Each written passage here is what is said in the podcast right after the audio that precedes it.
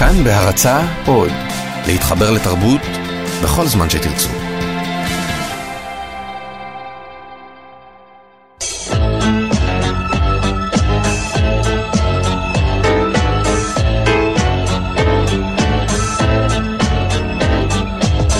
גיבור תרבות.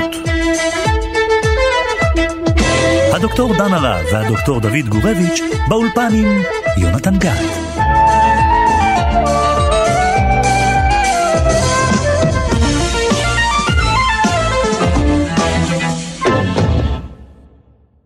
ואז אמרתי, בעצם כל החברים שלי המוזיקאים, הם כל הזמן מקדישים את החיים שלהם לאומנות. ואני רוצה הפוך לעשות, להקדיש את האומנות למה שאני חי.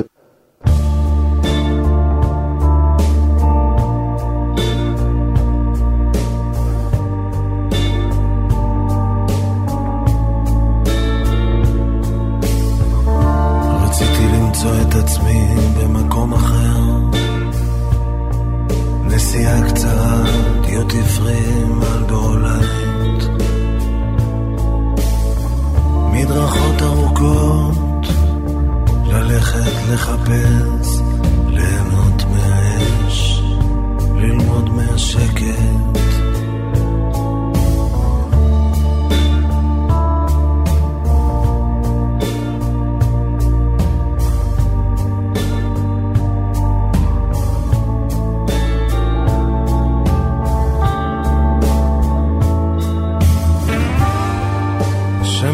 חולים בפריז, במלון, ברחוב, בבר ששתית. מה שנשאר ממך זה אני, מחאו לי כפיים שקמת איתי.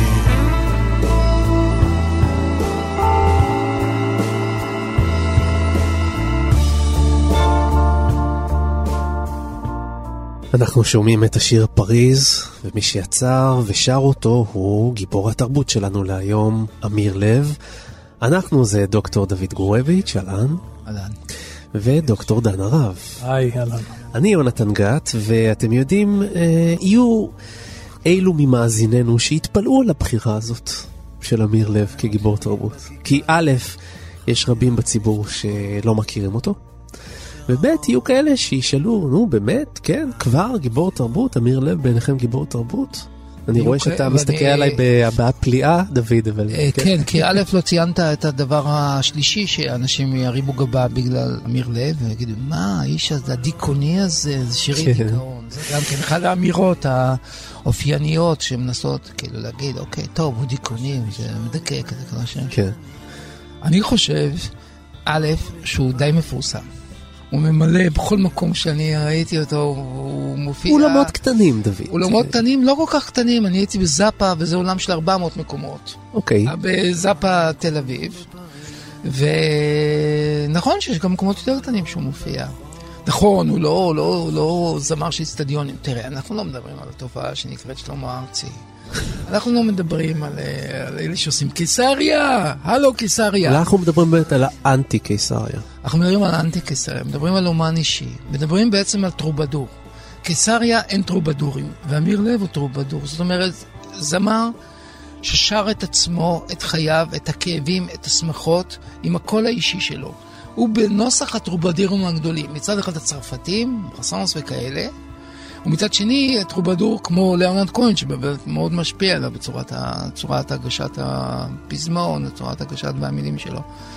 הוא זמר אדיר מבחינת המוזיקה שלו, ועוד יותר אדיר מבחינת המילים שלו. אני אכתב ואומר שכשאני קראתי עוד פעם אחת, קראת כאילו התוכנית הזאת, אז הוא בעצם יש לו איכויות של משורר.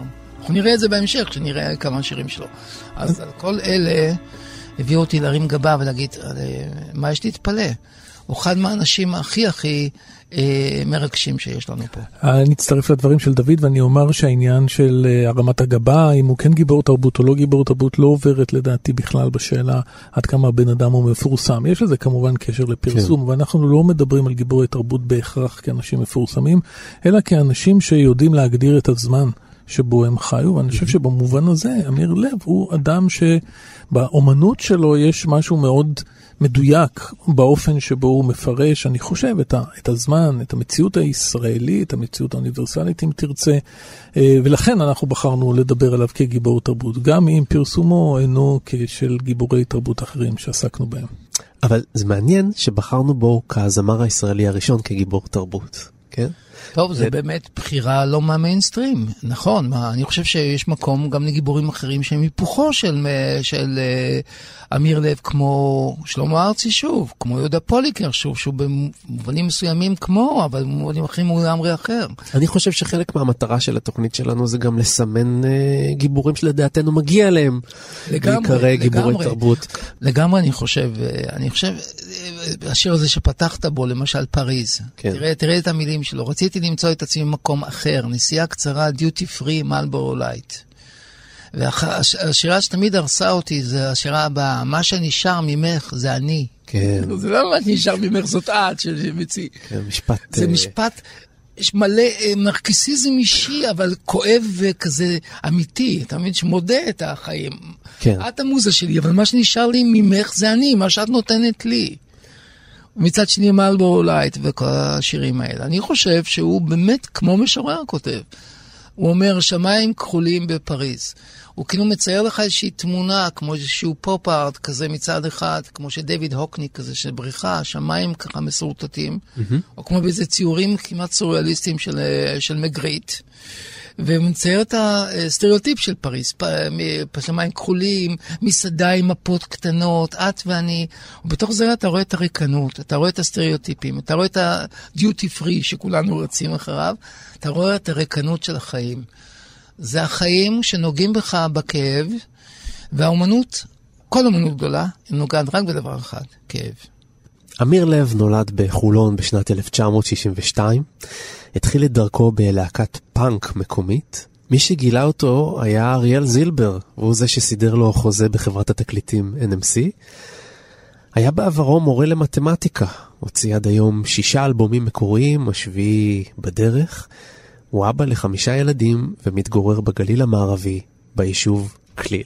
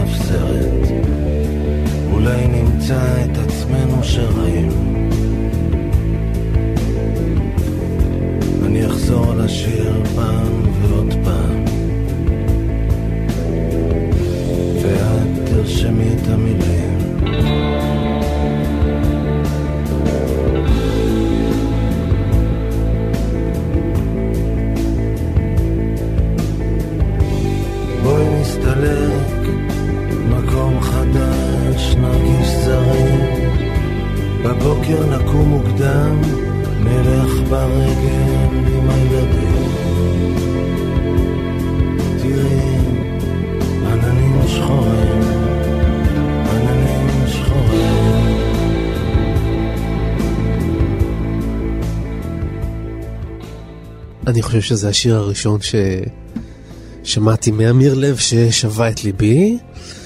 זה שיר מדהים, עננים שחורים, עוד מעט תתחיל מלחמה.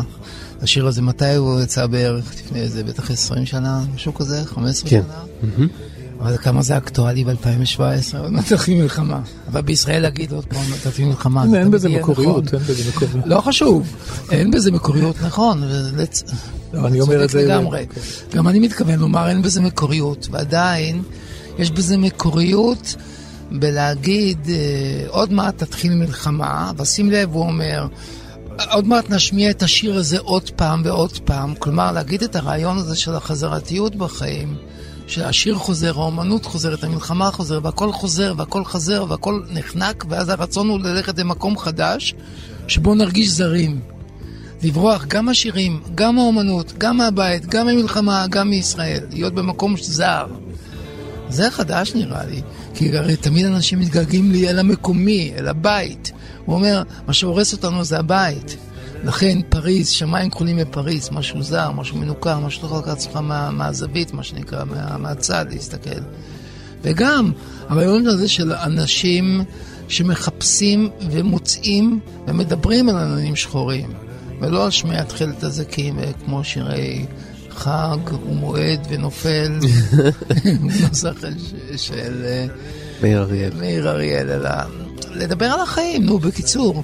הרי מה שמייחד את הישראלים, ולא מייחד אותו, צריך להגיד את זה, מעניין מה שאתה תחשוב על זה, זה שהם אומרים לעצמם כמה זה נפלא להיות ישראלי, נכון? כמה ישראלים, איזה יופי זה ישראלי, איזה חומוסים יש בישראל, איזה יופי, כמה ישראלים הם כאלה וכאלה וכאלה. עכשיו שאלוף העולם להתלהב מעצמו כישראלי זה חבר הכנסת יאיר לפיד. או הזמר שלמה ארצי. או הזמר שלמה ארצי, שהם באמת צמת חמד. שיכולים באמת, לדעתי הם צריכים, הם יפוצצו את קיסריה, הם יופיעו ביחד, כל אחד לכולם עושה את זה. ביחד בכלל, הם יכולים למלא, ללכת ישר על אצטדיון הכדורסל. בכל אופן, אמיר לב לא נמצא שם. באופטימיות הישראלית הנמהרת, חסרת הדעת, הסנטימנטלית, וחסרת בלא מרחיקת הלכת הזאת, שתמיד אומרת יהיה טוב, יהיה טוב. למה יהיה טוב? עננים שחורים. לא יהיה טוב, יהיו עננים שחורים. מה שהולך ונופל ייפול. ותמיד יש תחושה של אפוקליפסה בשירים שלו. עכשיו, בטח זה מביא דיכאון לאנשים. אנשים לא רוצים להתחבר אל הדיכאון, אל המצב, אל הכל. רוצים לברוח. שמיים כחולים בפריז, אז נותן לנו את השמיים האלה שאתה נחנק מהם. מסעדה קטנה בפריז, ללכת קצת וזה, מה שהישראלים עושים כדי לברוח מהאפוקליפסה זה ללכת וליהנות קצת, כי אם למשל כסף שלהם מאפשר להם, נקודה. הוא לא נותן לנו את זה, אז יפה, לא? זה יפה מאוד, זה יפה מאוד. אני חושב ששווה לדבר קצת גם על צורת האומנות, לא רק על הפוליטיקה של אמיר לב, שהיא בוודאי קיימת, אני מסכים עם זה. יש שם ביקורת בשירים שלו, ויש במלנכוליה עמוקה שנובעת מהמצב הישראלי. כל זה אני מסכים, אני חושב שעוד לפני זה שווה קצת להתייחס לאופן שבו הוא בונה את השירים, כי אני חושב ששם נמצאת המקוריות שלו. אני רואה אותו כסוג של במאי קולנוע. אני חושב שהשירים שלו הם תמונות, הם מצבים. הוא כמעט לא, אין לו כמעט מילות יחס. תחשוב על השיר הזה שדוד הקריא, שפתחנו בו את התוכנית. במלון, ברחוב, בבר. זה באמת מיזנסנה. נסיעה קצרה, דיוטי פרי, מרלבורו, זה שורה בשיר, כן? נסיעה קצרה, דיוטי פרי. זה שורה בתסריט, כאילו, בתסריט, כמו שאתה אומר. זה מה שאני אומר, זה אומנות של מצבים. זה אומנות שאין מילות יחס, אין רגשות כמעט. בוא תראה, זה כמו שכותבים תסריט, שהוא מבוסס על פעולות, ולא על רגשות, כי זה מה שרואים. ואני חושב שזה הייחוד שלו, ויש אנשים שישבו אותו למאיר אריאל, אז אני חושב שיש דמיון למאיר אריאל, ויש גם שוני עצום. אין את העושר המילולי של מאיר אריאל, ואני לא אומר את זה עכשיו לשלילה. ויש משהו מאוד מזוקק בתיאור המצבים. אתה רואה את המצב, אתה היית שם. כי כל שיר שלו מכניס אותך בעצם לסצנה, שאתה מכיר אותה מהחיים שלך, ואתה מזדהה באופן מיידי, עם המצב. וברגע שהוא תופס את ההזדהות שלך, הוא יכול לקחת אותך אל העולם הרגשי שלו, ולשבות אותך בעצם בדבר הזה. המבנה של הבתים שלו, לפעמים זה שתי מילים בשורה. אני מאוד מתחבר למה שאתה אמרת, בהשוואה הייתה מצוינת לדעתי, בשוני ביניהם. אצל... בינו לבין מאיר אריאל. בדיוק, כי הדמיון ברור, אבל העניין הוא להדגיש דווקא את השוני, זה היה מיוחד. אוקיי, אני מאוד אוהב, אני רוצה לחזק ולצאת מחוזק. ישראלי, אחרי הכל. צנוע, גם אני רוצה להרגיש ככה ישראלי, בשם של כמה שניות, למרות האוכר ישראל הזה, אמיר לב, שאסור בכלל לשמוע שום דבר שלו. חבל, מי שאוהב את ישראל, לא כדאי. טוב, בכל אופן, מה שרציתי להגיד, כדי לא לשכוח מה שהיה לי להגיד, זה שאצל מאיר אריאל, יש לפעמים וירטואוזיות עודפת, הנהנית מעצמה. זה מין גנדרנות מילולית, שזה אני מפתח בעצם את מה שאתה אמרת, רק פיתוח, ואצלו יש מינימליזם. בקיצור, זה מקסימליזם סוג מסוים, על אותם מצבים, אבל מקסימליזם. ועל אותם מצבים, מינימליזם. ולכן שתי מילים כמו שאתה אמרת. לכן הוא כותב ככה, אחרי הנסיעה, עברתי יד הים, עם המילים מהרדיו שנהג הבין, מישהו שכח במונית מצית כחול לבן. כן. תגיד לי, מאיר אריאל לא כותב ככה. נכון. אצלו, אתה יודע, מטוס נוחת מבעד לדמעה שקופה. אתה מבין? אין דבר כזה. אז כן. קצת, הייתי אומר שהוא קצת, מאיר אריאל, אל תעלב, כי אני יודע שאתה מאוד אוהב אותו. לא, אני אוהב את שניהם. מאיר אריאל קצת מסריח מפיוט. בעוד שלאמיר מסריח מפיוט, אתה מבין להם, זה משפט מאוד מפורסם של W.H. אודן אמר, יש שירים שמסריחים מפיוט. אבל דוד, בוא נמטה, אני רוצה. לא, תן לי אבל לסיים, רגע. הוא עדיין, כלומר, דווקא אתה יובל מעצמו. לא, אני חושב שהתוכנית היא על אמיר לב, ההשוואה לאמיר אריאל היא במקומה. אתה פתחת בה, אני בסך הכל, רגע, הוא מפחד שלא נוסתה שום קטסטרופה.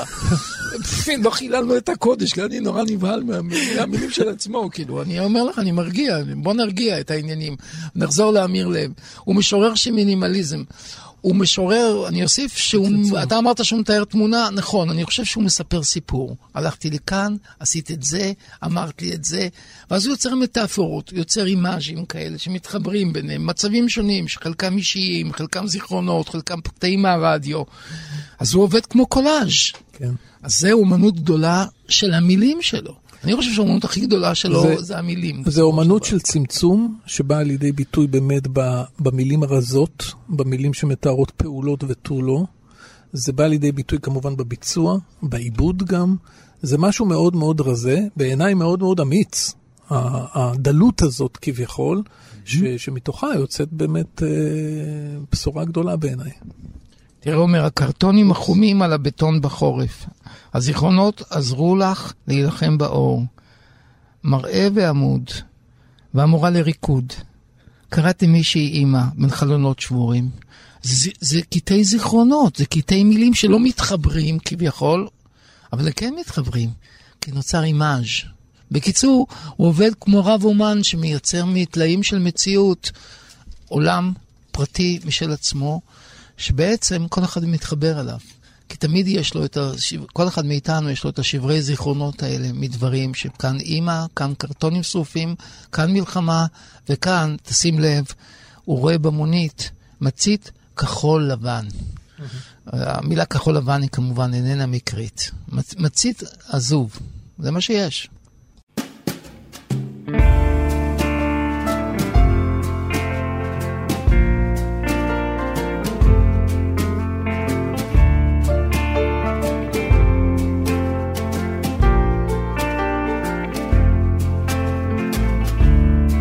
רכבת מהעיר נתנו יד, בתי חרושת, מגרשים, מכוניות.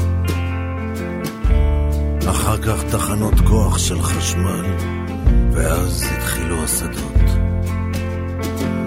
אמרנו וואו שעברנו את הנחל, וואו על עץ ליד סירה. ירדנו עם עוד זוג שהתפלא, שאין חנות בתחנה.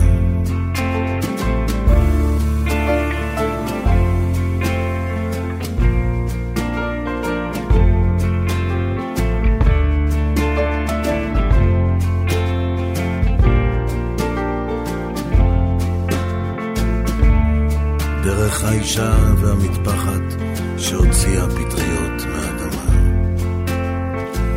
הייתי חייב לשתות לפני הגשר, אהבת אותי כאילו שבניתי את הטירה.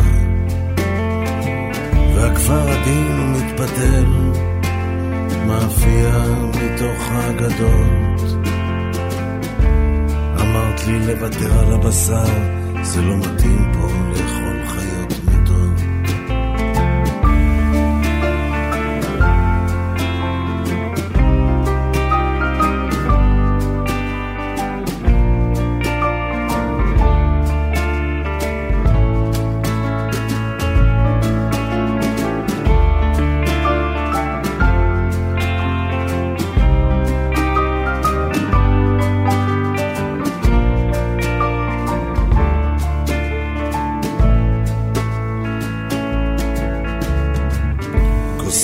פעם בחנות של יד שנייה, חיכינו שהמוכר את העטוף. בין הזכוכית והשולחן היא מכרה שם טלאי צהוב. גיללתי ושתקנו בדרך חזרה, הרכבת לא איחרה. שמתי לב שזו רכבת ישנה והדמים של לפחות 60 שנה.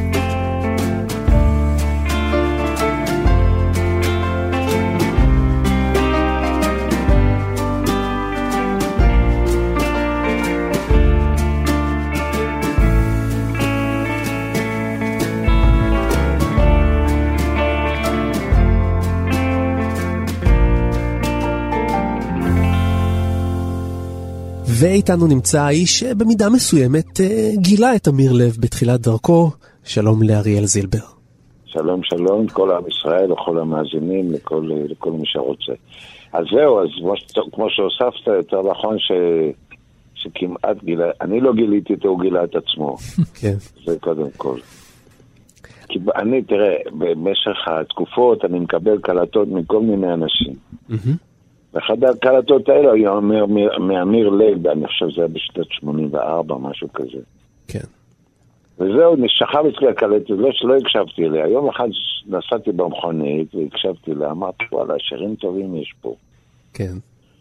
דיברתי איתו, אני זוכר, ואמרתי, אני אעשה אותם את כולם, אני אלמד אותם, אני אנגן אותם, אני אשאיר אותם, שירים טובים, היו בעיניי שירים מצוינים. פגשתי אותו, כי אני ניסיתי לעשות את השירים האלה, והגעתי למסקנה שהוא עושה את זה הרבה יותר טוב ממני, והוא גם יעשה את זה הרבה יותר טוב ממני. אז נפגשתי איתו, ואמרתי לו, שמע אמיר, תשאיר אותה את השירים, מה אתה צריך לשלוח את זה לזמרי וזה? אז זהו, אני חושב שזה נתן לו את הדחיפה הזאת, כי אני חושב שאני לחצתי לה, ואמרתי לו, תשמע, אתה עושה את זה הכי טוב, אין אף אחד אחר לא עושה את זה יותר טוב ממך. וזהו, וככה נמשך, וזהו, וככה אנחנו... זה לא רק זה, אתה... אומרים שלום אחד לשני, וזהו. אבל זה מעבר לזה, אתה גם, לפי דבריו, אתה עזרת לו לקבל חוזה ב-NMC, נכון? בחברת התקליטים. כן, זה, אבל זה שטויות, זה לא רציני זה. שטויות בשבילך, אבל כנראה בשבילו זה פתח לו את הדלת לקריירה. אני שמח תמיד לעזור לכל אחד. אריאל, ציינת את העובדה שהוא גר בגליל והוא גר רחוק. אם אני לא טועה, גם אתה בשלב מסוים, ואולי גם היום, התרחקת קצת מהמרכז. אתה מוצא איזה שהם קווי דמיון במובן הזה אולי, של איזושהי אומנות? וואלה, אז כדי כך אני לא חשבתי. אני חושב ש... תראה, אני הולך לכיוון אחר לגמרי בעיני אמיר, אני חושב. אני בכיוון הפופוליסטי, להיות פופולרי. מעניין אותי לעשות לעיתים. זה מה שמעניין אותי. עכשיו, אם זה, כמובן שזה חייב להיות אמנותי, וזה חייב להיות טוב, וחייב להיות קביל, וחייב להיות שפה טובה ויפה, וזה לא רק סתם להיט. אבל השאיפה שלי זה לעשות לעיתים. אני לא מתבייש בזה. ואמיר לב הוא... אני לא חושב שהשאיפה שלו לעשות לעיתים. כן. אבל אתה יודע שהאלבום שלו נשמע, אומרים שזה נשמע כמו האלבום של אריאל זילבר. אנחנו מדברים על האלבום הראשון. בחייך. כן, כן, כן, כן. אומרים, תקשיב לאלבום של אמיר לב הראשון, זה אלבום של אריאל זילבר. אני חושב, האלבום הראשון עשה לו עילוי להב, הוא היה מפסיד שלו. נכון מאוד, נכון מאוד. ואני חושב שהוא לא היה מבסוט מזה כל כך. זה לא היה הוא, הפכו אותו למשהו לא הוא. איזה עוד אומנים אתה מגלה בין הקסטות שאתה מקבל? היום זה כבר לא קסטות, שולחים לך בטח לינקים. לא, היום גם, תראה, לפעמים גם תופסים את זה ברחוב ומשמעים לי שירים, ואני מקליט על הסלולרי. השיר האחרון שהקלטתי זה, עכשיו, לפני איזה שבועיים, הקלטתי רפאינו השם, שתפס אותי בחור במסעדה, ושר לי את השיר הזה, וזה מאוד מפחד בעיניי. ושזה שיר מצליח מאוד היום. תוכל להגיד לנו אם אתה בכל זאת מרוצה מהילד הזה שגילית, מאמיר לב? אני לא יכול, זה לא שייך מרוצה או לא מרוצה, אני הייתי אז שמח מאוד עם השירים האלה שהוא עשה, ואני מאוד, אני לא הייתי שמח עם ההפקה שעשו לו. כן. ומאז נפרדו דרכנו. למה אתה לא שמח מההפקה שהייתה? למה? כי הפכו אותו למשהו לא. תשאל אותו, בשביל זה הוא מחשיב את זה, הוא לא מחשיב את זה בתוך אחד הדיסקים שלו. כן. אוקיי, אריאל... אז הוא עשו ממנו משהו שזה לא אמיר לב, אז הוא מצא את עצמו בצורה הזאת, מה שהוא עושה היום. אריאל, תודה רבה לך שהיית איתנו. תודה רבה לכם, תודה רבה. תודה. כל טוב.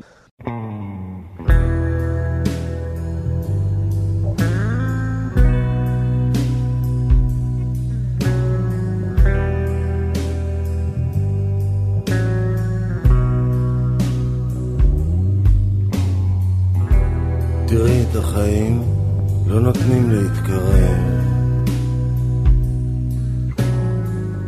בסיפורי הילדות, לא יכול להתערב. עובר יום ועוד יום ואני לא שוכח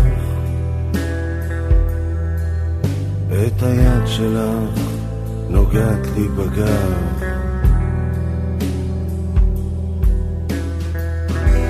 תראי, את לא זזה מרוב פחד,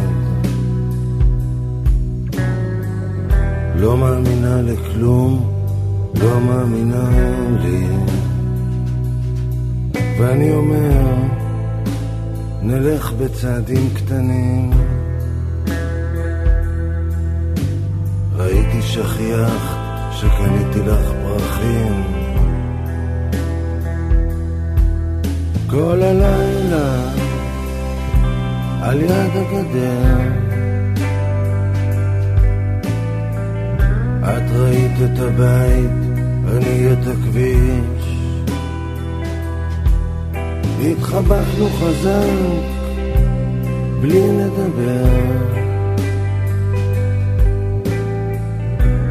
פעם בחיים ככה אני מרגיש.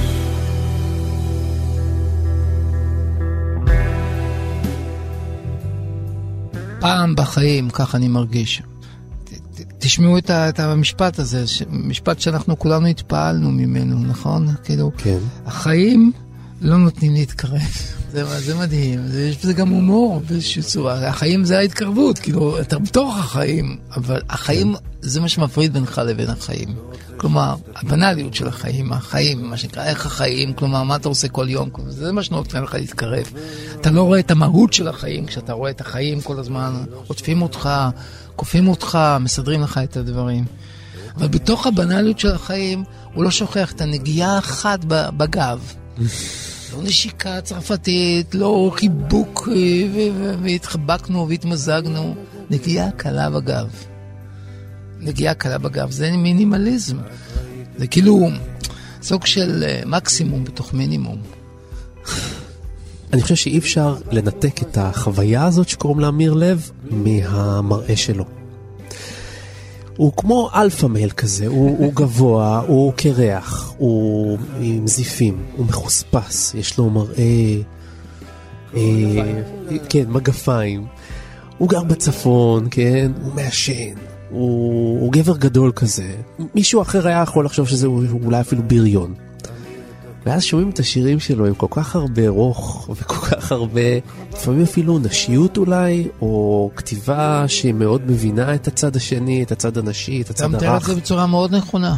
זה בדיוק החוויה שאתה מרגיש אותה כשאתה רואה אותו. כן, ויש קלאש בין השניים. רכות אינסופית. כן, רכות. והבנה באיזושהי צורה לחולשה האנושית. ההפך מהבריונות של ההופעה שלו. ויש משהו אנטיפוזה גם בהופעה שלו. הפשטות.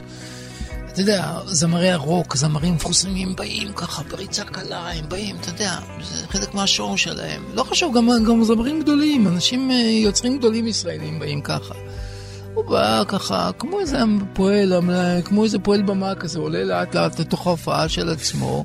הוא לא בא להופיע, הוא בא למסור את השיר. הוא גם לא מודה לקהל בהתרגשות, בדמעות, כמה שהקהל מוחא לו כפיים, ומדי פעם הוא מפליט תודה יבשה. כן, בצורה מאוד מאולצת. ולא מנסה לדבר לקהל, מה שלומכם היום? איך אתם מרגישים היום? היי קיסריה. אין לו שום פלירט עם הקהל, זה נכון. זה בדיוק מה שעושה בוב דילן, גם בהופעה שלו בישראל, לא שום פלירט עם הקהל. האמנים הגדולים לא צריכים פלירט עם הקהל, המוזיקה שלהם זה הפלירט עם הקהל. הם לא צריכים להוסיף שמן זית מגוחך. שאיך אתם מרגישים הערב? וואי, זה כיף להיות איתכם היום, אני אוהב אתכם. אתה מבין? האהבה שלו נמצאת בשירים, האהבה שלו לאנשים, ובמובן הזה האהבה היא קורנת, אנשים, זה נוגע בלב שלהם. אין הרבה אנשים שזה נוגע בלב שלהם כמו אמיר לב. אתם יודעים, אני צפיתי במספר ראיונות איתו, הקשבתי לכמה כאלה, ושמעתי המון פשטות בדיבור לעומת העומק של השירים. זאת אומרת, אני לא חושב שהוא עושה את זה בכוונה. אני פשוט אז יש לי תשובה עליך. כן. התשובה היא שהאומנות של האומן גדולה יותר ממה שהוא יכול לתאר את האומנות שלו. אנחנו מכירים. זה נכון, זה בהרבה מקומות. האומן הוא כבת פה, אבל גדולתו היא לא בזה שהוא מסביר או מדברר את עצמו, אלא הוא שם את האומנות שלו. והיא נוגעת לך.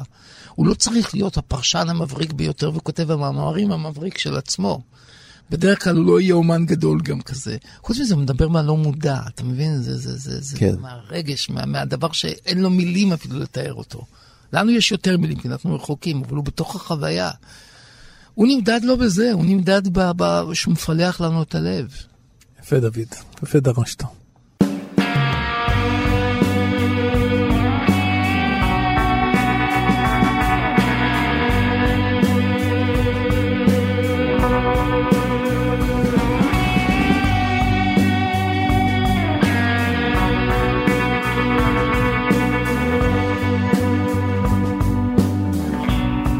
את שוקעת הכלב ואני קובר אותו וחוזר בלי להסתכל, אני חופר משתדל לגמור עם זה מהר. יש ילד בלי הורים את לא נותנת לי לישון, מבטיח לך לברר, מבטיח כבר ביום ראשון. לקחתי אותך בלי הילדים, אילן סידר 5 כוכבים, חיפשתי חשיש בחדר המפואר, לא נגעתי בבר.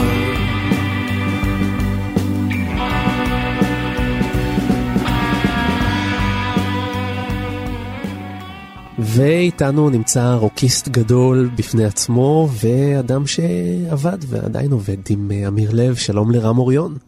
היי. עבדת עם אמיר לב על האלבום האחרון שלו? גם היית מעבד מוזיקלי? גם ניגנת איתו? פשוט עבדנו, זאת הייתה עבודה של להקה, ממש. כן. אז העבודה הייתה משותפת והקהלית משותף, וזה גם קשור לאופי ולנדיבות הכללית של אמיר. אתה יכול לספר לנו קצת מה מייחד אותו לעומת רוקיסטים אחרים שאתה מכיר ועובד איתם? מה מייחד אותו? תשמע, זה שהוא ייחודי זה ברור, וזה, אתה יודע, זה משהו שקשה להגדיר. זה פשוט, אתה יודע, אמיר זה אמיר, ויש לו את הווייב, ואת הדינמיקה, אני אנסה לעשות לך את זה יותר קל. באיזה אופן העבודה איתו שונה? אתה עשית כל כך הרבה, איבדת כל כך הרבה, ועבדת עם כל כך הרבה אנשים. באיזה אופן זה שונה איתו מאשר עם אנשים אחרים שעבדת? חוויה אחרת, צורת מבחינה מקצועית? באמת, אמיר מגיע עם שיר ועם תוכנית שהיא מאוד פתוחה, והבחירה של האנשים שהוא מנגן איתם זה חלק משמעותי מאוד מהתוכנית הזאת. ולכן הוא מנסה גם לתת לכל אחד בהרכב, וגם להרכב כיחידה שמתקשרת בתוך עצמה, להוציא את המקסימום. יש איזשהו חופש ונינוחות בעבודה, כל הזמן. רם, אומרים לאמיר לב שהוא הזמר של הזמרים, כן? זאת אומרת, הזמר הרוקיסט שהברנג'ה מאוד מאוד מעריכה אותו, וכאילו יש איזה סוג של פער מסוים בין ההרצה של האומנים לבין כמות הקהל, שהיא תמיד כמות מוגבלת. למה הוא בעצם אומן של אומנים? כי הוא מאוד ספציפי ומאוד מדויק, ועם זאת מאוד נישתי, בנישה של עצמו.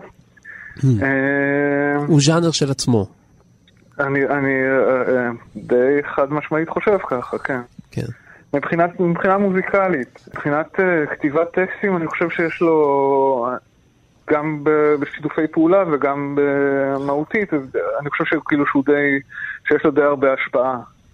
אני חושב ששמעתי אותו מגדיר את עצמו יותר כגיטריסט, או רוצה כאילו שיכירו בו יותר כגיטריסט מאשר כזמר. אני חושב שבדרכון זה בלט, נכון? הוא נתן הרבה קטעי סולו כאלה גדולים, עמוקים כאלה. בכל ההופעות שלו, אני חושב אי פעם, וכדרכון, אני לא יודע כל כך איך הוקלטו אלבומים קודמים שלו, אבל דרכון מוקלט חי לגמרי. אז אולי הקטע האינסטרומנטלי והלייב הוא מאוד מורגש, כי זה באמת ככה היה, אבל בהופעות אמיר תמיד היה נכנס לצלילות ארוכות ועמוקות של גיטרות, ואם יש עוד גיטריסט על הבמה, אז צלילות ארוכות ועמוקות של שתי גיטרות. כן, רציתי לשאול אותך, הוא כאילו, איך הוא יוצר כאילו תקשורת עם הקהל? כאילו הוא לא מדבר אל הקהל כמעט, הוא לא פונה אליו, הוא מדבר הרבה, אני לא, הייתי בכמה וכמה הופעות שלו, אבל אני לא זוכר הרבה כזה דיאלוגים סוערים ונרגשים בינו לבין הקהל, אבל המוזיקה שלו כמובן יוצרת דיאלוגים אדירים, אז איך, ואני מרגיש המון תקשורת בינו לבין הקהל, בלי שהוא מדבר בכלל. טוב, דבר ראשון זה כאילו, הרבה פעמים הוא פשוט כן יספר, לא במסגרת שיר, אלא ממש יספר סיפור, יכול להיות גם סיפור שכאילו של 5-7 דקות, כאילו, וזה תמיד סיפורים. אתה שמעת אותו מדבר, כאילו, לא שם? גם אני שמעתי אותו כמה פעמים. עכשיו נזכר שגם אני שמעתי. וזה סיפורים מהממים, כאילו, הם כאילו פשוטים וטריוויאליים כמעט, וכאילו, ובכל זאת יש משהו מאוד ביישני כשהוא מספר את זה. זה כמו ילד שמתבייש לספר סיפור. כך זה נראה עליו. משהו נורא מופנם, משהו מנותק קצת. כן, אתה יודע, זה לא שוק שהוא ישב עם במאי וכתב קטעי קישור, זה באמת משהו שמגיע כאילו בצורה טבעית, וזה קצת כאילו אוקורד כזה, וזה תמיד יצא יפה. רעיון, אתה רצה להגיד כאן בעניין של הדבר האחרון שהייתי אומר שהוא מנותק מהקהל. לא מנותק מהקהל, אבל יש מנותק מהפרפורמנס של ההופעה. אני לא הייתי אומר ככה, המינימליזם זה הפרפורמנס שלו. יש משהו מאוד סטייליסטי בפרפורמנס הזה, זה לא ככה שזה נהדר סגנון, יש לו את הסגנון שלו, הסגנון זה מאוד מרגש את האנשים, כי הסיפורים שהוא מספר, סיפורים של כל אחד. כן. אז ניתוק, זה הדבר האחרון שיש פה, להפך, חום ואקספרסיביות. אתה אמרת את המילה אקספרסיביות. כן, זה כאילו, וכל העניין הוא גם מאוד צנוע כזה. רם אוריון, תודה רבה שהיית איתנו, שמחנו לדבר איתך. תודה רבה. בשמחה, תודה. ביי ביי. אתה מחייך, והאישה שלך שותקת. אתה אומר לי, תרגיש בבית. פסנתר שחור, הרבה ספרים, והתמונה שאתה על הג'יפ והיא לובשת מדים. אתה מגיש קפה ומוסיף סוכר, היד שלך עם הטבעת. אולי תשב, תאכל עוגה, יש עם תפוחים ויש עם גבינה.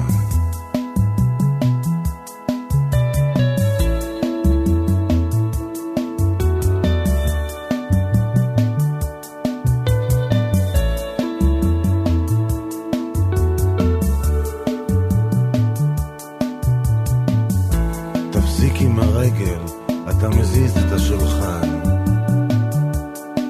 היא מביאה מטלית לך מהמטבח. אנחנו נוסעים מחר עם עינת ורן, בית מלון באמצע המדבר. הרוח מחכה, אני אוהב שקר ושמה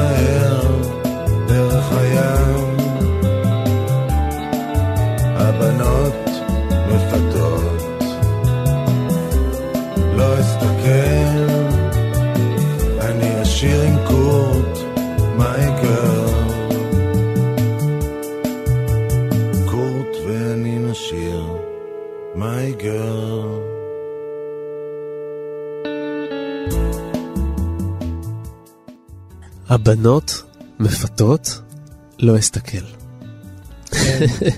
משפט שתפס אותי מאוד חזק. אותי תפס למשל המשפט אחר, אולי תאכל עוגה, יש עם תפוחים, יש עם גבינה. וגם משפט אחר, כלומר הוא שותק, הוא נכנס לחץ, זה ממש בלדה, כלומר סיפור, הוא נכנס מלא ספרים, אינטלקטואל, קור בין שני בני הזוג, היא שותקת, ואתה עושה כל מיני פוזות של בורגנים שמגישים עוגת תפוחים, כי טוב לך בחיים, יש לך כסף, יש לך את הכל, יש לך מלא ספרים כזה, דמות כזאת, בורגנית, אינטלקטואלית. הם נוסעים, הם מבקרים בכל מיני מקומות אקזוטיים, יש בית מלון באמצע המדבר שמשלמים עליו כזה הרבה כסף, הם נהנים לחיים, אבל כל מה שהם, רקנות אחת מתמשכת, תאמין, הוא לא אומר לך, תשמע, החיים שלך חרא בזבל, הכל נפלא, יש עם תפוחים, יש עם גבינה, וחוץ מזה סימן שאלה. סימן שאלה, נכון.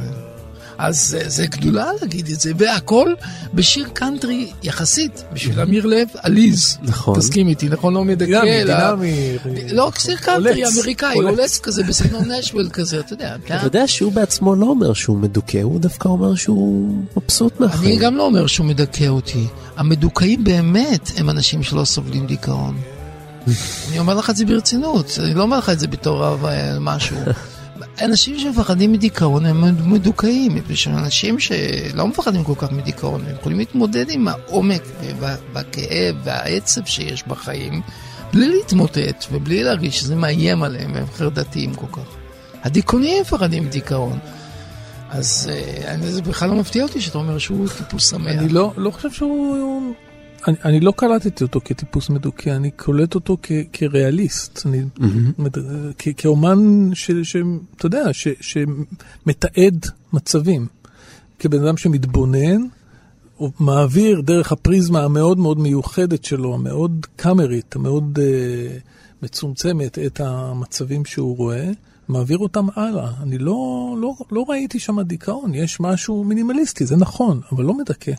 לא, הרבה אנשים אבל מגיבים ככה, אנשים שחורים, זה לא מדכא, אבל אנשים מגיבים ככה. מגיבים כי אנשים מצפים לבידור, זה הציווי, הציווי הוא תבדר אותי.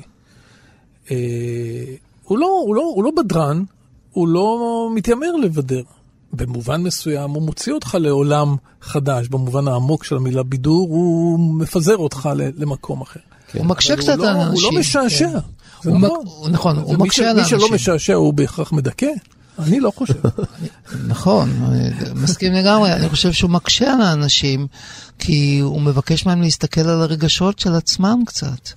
אז הוא מקשה עליהם. אנשים לא רוצים להתרגש באמת. לא רוצים באמת שיגעו בהם בעני הפנימי שלהם. הם מאוד בחרדה מזה.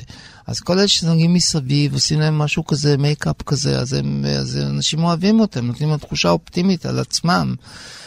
עכשיו, הוא מאפשר לאנשים לצלול, אבל אנשים מפחדים לצלול. לצלול לא במובן של דיכאון, לצלול לדיכאון, אלא לצלול לפנימיות שלהם, למקום האותנטי שלהם. באמת, למקום בלי מייקאפ, בלי מייקאפ.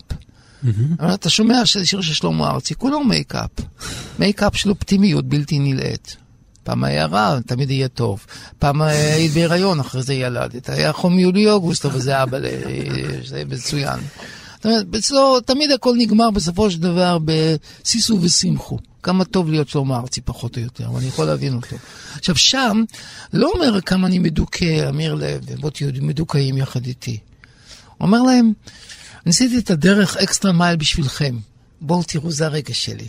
ואנשים מקבלים את זה באהבה, ומתחברים לעצמם דרכו. זה גדולתו של אומן.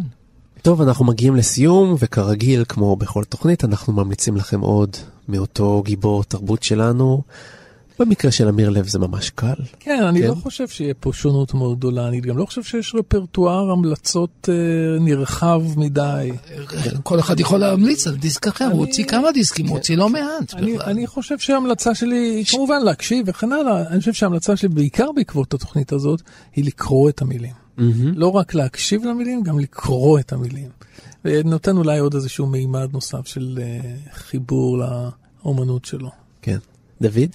אני מצטרף באהבה רבה להמלצה של דני, זה מה שעשינו גם בתוכנית, ואני חושב שזה נכון, המילים שלנו בעלות עוצמה אדירה, ממש כן. ברמה של משורר, חשוב ונחשב. Mm-hmm. לא יכול להגיד את זה להרבה מאוד אנשי רוק, אנשי מוזיקה פופולרית שנקרא להם משוררים. נכון. כבר עשינו את ההבחנה גם שעשינו, עם אריאל שהוא באמת בליגה הזאת. אני חושב כמובן לקרוא את המילים, אני מאוד מתחבר לדיסק האחרון שלו. נוגע בדרכון. כן, נוגע בדרכון.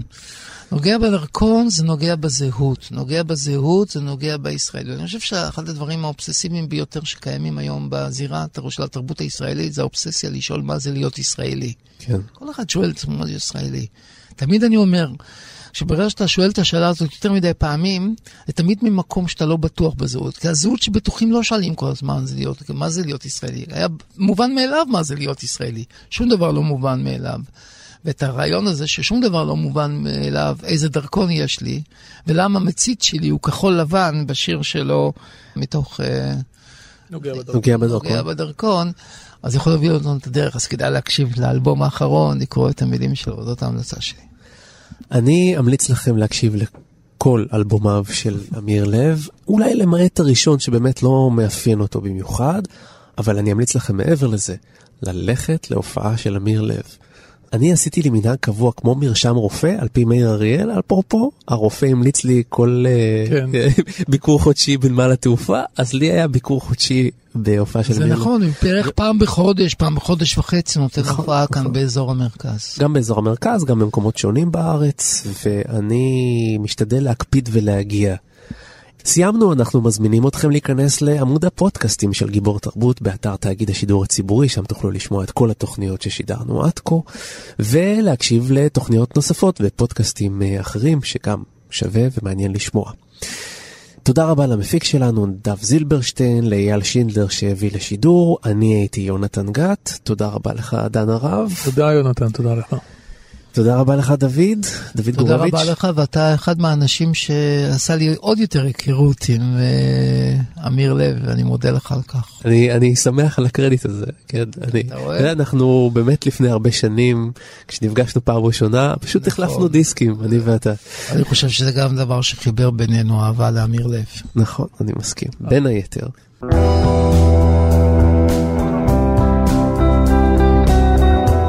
אז ניפרד באוקטובר, אוקטובר הטוב. להתראות. ביי ביי. ביי ביי, להתראות.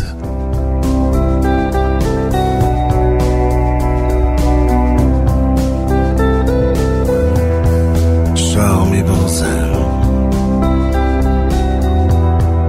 עץ תאנים שתי מדרגות